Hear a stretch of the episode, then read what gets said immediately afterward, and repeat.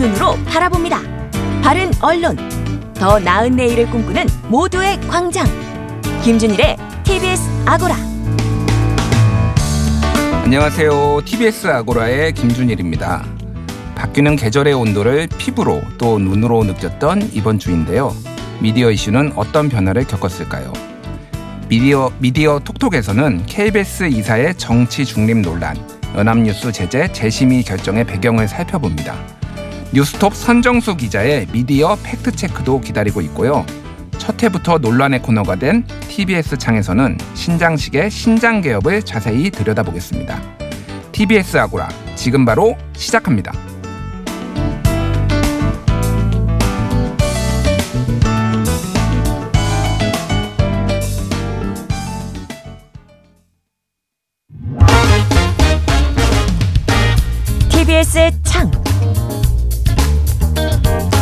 투명한 창을 통해 TBS의 프로그램을 바라보고 날카로운 창 끝으로 분석하는 TBS의 창. 오늘은 특별한 분을 스튜디오에 초대했습니다. TBS 시청자위원인 건국대학교 모빌리티 인문학연구원 김수철 교수입니다. 안녕하세요. 네, 안녕하세요. 어, 저는 방금 소개받은 건국대학교 모빌리티 인문학연구원의 교수로 있는 김수철이라고 합니다. 네, 반갑습니다. 예. 일단 아, 잠깐만 이, 이, 게 좀 궁금하네요. 모빌리티 네. 인문학 연구원 이게 뭐 하는 데인가요? 그 저희가 이제 모빌리티 얘기하면 뭐 요즘에 전기 자동차나 그래서 기술 산업 이런 부분에 대한 얘기를 많이 하는데 어 모빌리티 인문학은 사실은 인문 사회학 안에서 어 모빌리티의 문제를 단순히 기술 산업뿐만이 아니고 어 뭐 도시 공간이나 정책 또 라이프 스타일 이런 거를 좀 전반적으로 어, 살펴보는 그런 어, 어떤 학문의 한 분야라고 볼 수 있습니다. 아 네. 그렇군요. 네. 제가 잡다한 거에 관심이 많아서 알겠습니다. 네. 자, TBS 시청자 위원으로 지금 네. 위촉이 되셔서 활동을 하고 계신데 네. 이제 우리 청취자분들이 잘 모르시는 분들이 있을 거예요. TBS 시청자 위원은 어떤 역할을 하는지 좀 간단하게 설명해 주시죠. 어, 그 TBS에 어, 방송이 되는 어, 여러 가지 프로그램에 대한 모니터링이 일단 뭐 첫 번째일 거고요. 어, 단순히 개별 프로그램에 대한 모니터링뿐만이 아니라 어, TBS 방송의 어떤 편성이라든가 앞으로의 어떤 방향 이런 것들에 대한 어, 여러 가지 어, 조언들을 하고 또 어, 일종의 감시 역할도 하고 하는 네, 그런 일을 하고 있습니다. 음, 뭐 옛날 표현으로 TBS의 시어머니 역할 뭐 이런 거 한다고 생각하면 되겠습니까? 네, 네 맞습니다. 알겠습니다. 네. 최근에 TBS 라디오가 네. 부분 네. 개편으로 새 단장을 했어요. 네. 자, 오늘 TBS 창을 통해 바라볼 프로그램은 이번 개편에서 새롭게 문을 연 신장식의 신장개업입니다. 오후 6시에 하는 시사 프로그램이죠. 프로그램 시작한 지 이제 2주가 됐습니다. 그동안 어떻게 들으셨는지 궁금한데요.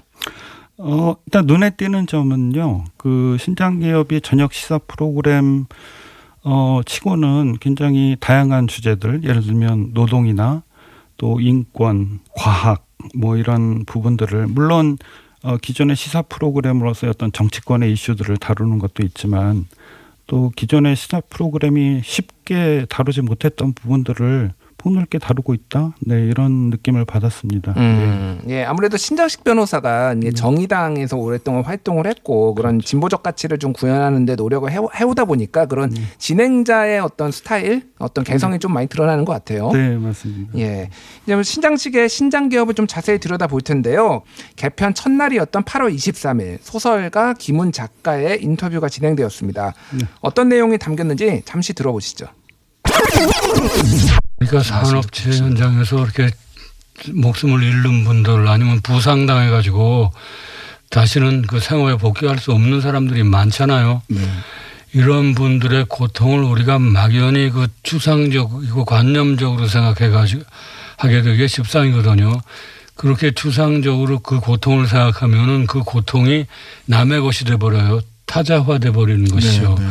그렇게 되면은 그 문제를 우리가 생각하는 감수성이 마비가 돼가지고 문제를 해결할 길이 점점 멀어지는 거예요. 그 인간의 고통이라는 것은 각자 각 개인이 느끼는 개별적인 것이고 구체적인 것이고 확실한 것이고 이것은 빼도 박도 못하게 아프고 괴로운 것이죠. 그렇죠. 거기에 대한 인식이 없이는 이 문제를 참 해결하기가 어렵겠다는 생각이 들었어요. 이 개별적 고통을 그 선생님 글을 읽어보면 구체적 인간의 개별적 고통을 생각하지 않으면 그리고 그것을 자꾸만 추상화시키면 파시즘이 될 수 있다. 그렇죠. 왜냐하면 그런 개별적 고통이 그렇게 산더미 같이 쌓여 있는데 우리는 항상 전체의 이익을 생각하잖아요. 그렇죠. 다수의 이익, 다수의 행복. 그것이 이제 현대 사회가 지향하는 가장 큰 목표죠. 민주주의의 원리라고도 합니다. 이것이. 네. 그러면 그런 그 개별적인 고통을 당하는 소수자들의 목소리를 듣지 않고 그것을 뭉개버리고 그 억압과 죽음의 토대 위에다가 다수의 행복을 건설한다는 것은 결국 그런 사고가 확장되면은 파시즘 전체주의가 될 수밖에 없는 것이죠. 음. 저는 그런 점들을 걱정하고 있었습니다. 네.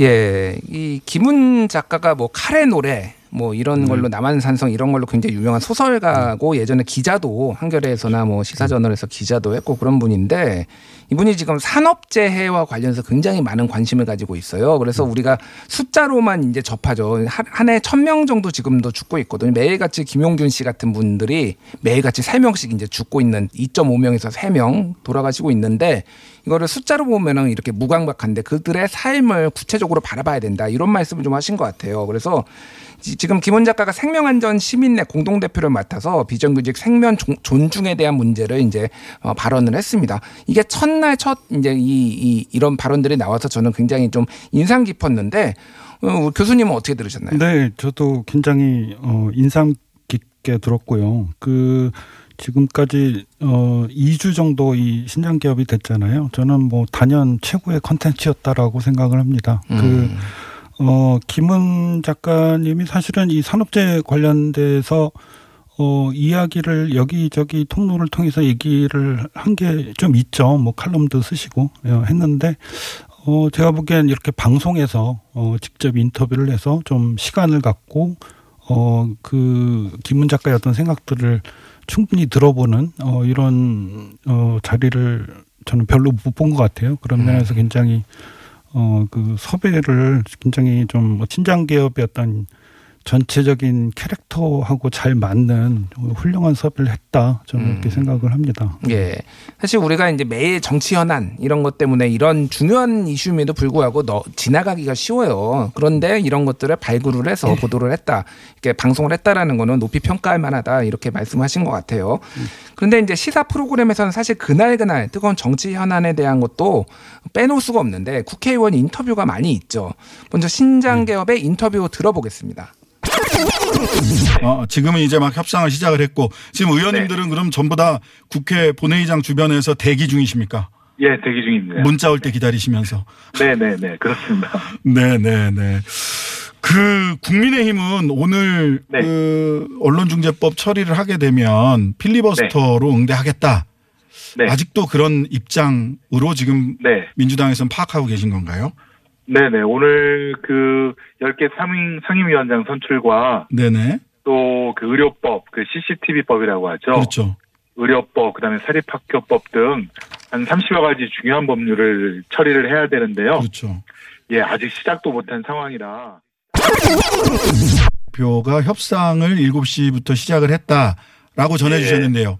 그 상황이 예. 지금 현재 진행 중에 있는 건가요? 예, 그렇습니다.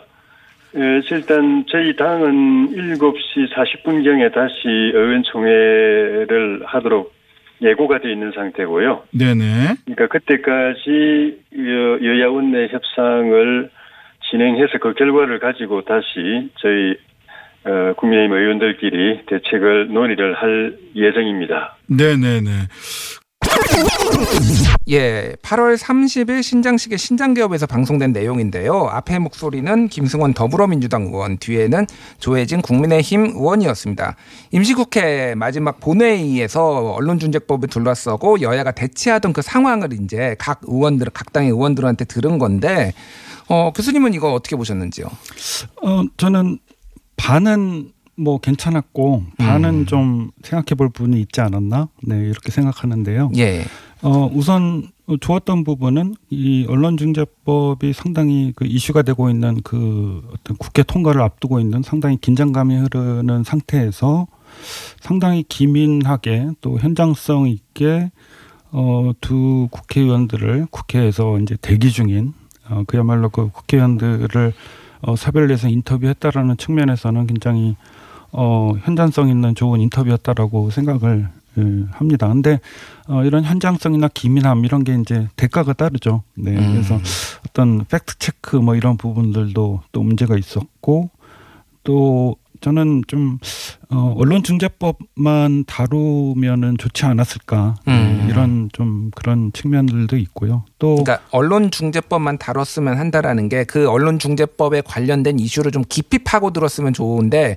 너무 국회 상황을 중계하는 거에 지금 이렇게 집중됐다 이런 말씀이신 건가요? 네 그렇습니다. 예. 그래서 뭐 그런 어, 그런 문제들이 좀 있지 않나 이게 이제 나중에는 이 시사 프로그램으로서 어떤 정치권 이슈를 안 다룰 수가 없잖아요. 예, 근데 예. 이제 어, 나중에 얘기하게 될 어떤 이런 차별성, 어, 기존의 다른 프로그램과의 차별성 이런 부분에서 좀 어, 고민을 해야 되는 부분들이 아닌가. 음. 네, 정치권 이슈를 다루되 어떤 방식으로 다룰 것인가 이런 음. 부분에 좀 어떤 의문을 남기는 또 숙제를 남기는 네, 그런 어, 컨텐츠가 아니었나 네, 이렇게 음. 평가해 볼 수 있을 것 같습니다. 그 방금 그 교수님이 팩트 체크 말씀을 하셨는데 그게 좀 이슈가 됐어요. 이 인터뷰에서 이 인터뷰로 인해서 정정 사과 방송을 하는 일이 생겼는데요. 어, 김승원 더불어민주당 의원의 언론중재법 인터뷰 마지막에 당시 정치권 현안인 윤희숙 의원의 사퇴에 관한 질문이 있었습니다. 근데 김승원 의원이 윤희숙, 구- 윤희숙 의원이 사표를 안 냈다며 윤희숙 의원의 사퇴 선언에 대해 진정성이 없다고 비판을 했죠. 그래서 윤희숙 의원이 김 의원과 TBS가 허위 사실을 유포했다며 사직서 제출 사실을 공개했는데요. 왜 이런 문제가 발생했다고 보시는지요? 어, 어떤 현장성, 어, 시의적절함, 이 타이밍 이런 것들을 쫓다 보니 어, 사실은 그런 기본적인 팩트 체크를 할 수 있는 어떤 이런 이 여유도 갖기 힘들고 되게 불완전한 어떤 내용들이 그대로 전파를 타고 나올 수 있는 그런 부분들이 어쩔 수 없이 저는 존재한다라고 생각을 하고요. 음. 뭐 TBS에서 나중에 그걸 정정 보도를 한 건 뭐 또 당연한 것이고 또 어, 잘한 것이라고 생각이 되는데 어, 이런 신장식의 어떤 저녁 시사 프로그램이 과연 어, 정치권의 이슈를 다룰 때 어, 이걸 어떤 방식으로 접근을 할 것인가. 기존의 어떤 어, 다른 뭐 뉴스 공장이 사실은 제일 큰 이제 시사 프로그램 아침 방송 프로그램이잖아요. 어, 그런 부분에서 어떤 차별성을 가지고 접근을 할 것인가 이런 부분들이 좀 어, 과제로 남지 않나 네 이렇게 생각합니다. 예. 이 사실 이 출연자가 잘못된 정보를 얘기를 했을 때 이것을 바로잡는 것이 상당히 까다롭기는 합니다.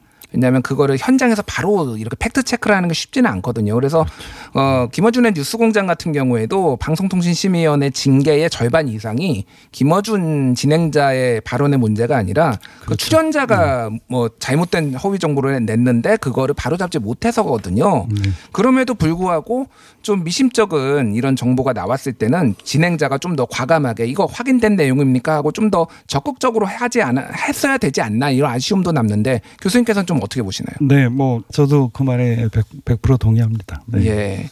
그래서 앞으로 어떻게 보면 예방 주사를 좀 맞았다 저는 그렇게 봐요. 사실은 이제 신장식 그 진행자도 이게 초, 처음이다 보니까 이런 좀 아쉬움이 있었는데 좀 네. 더 나아지리라 저도 기대를 합니다.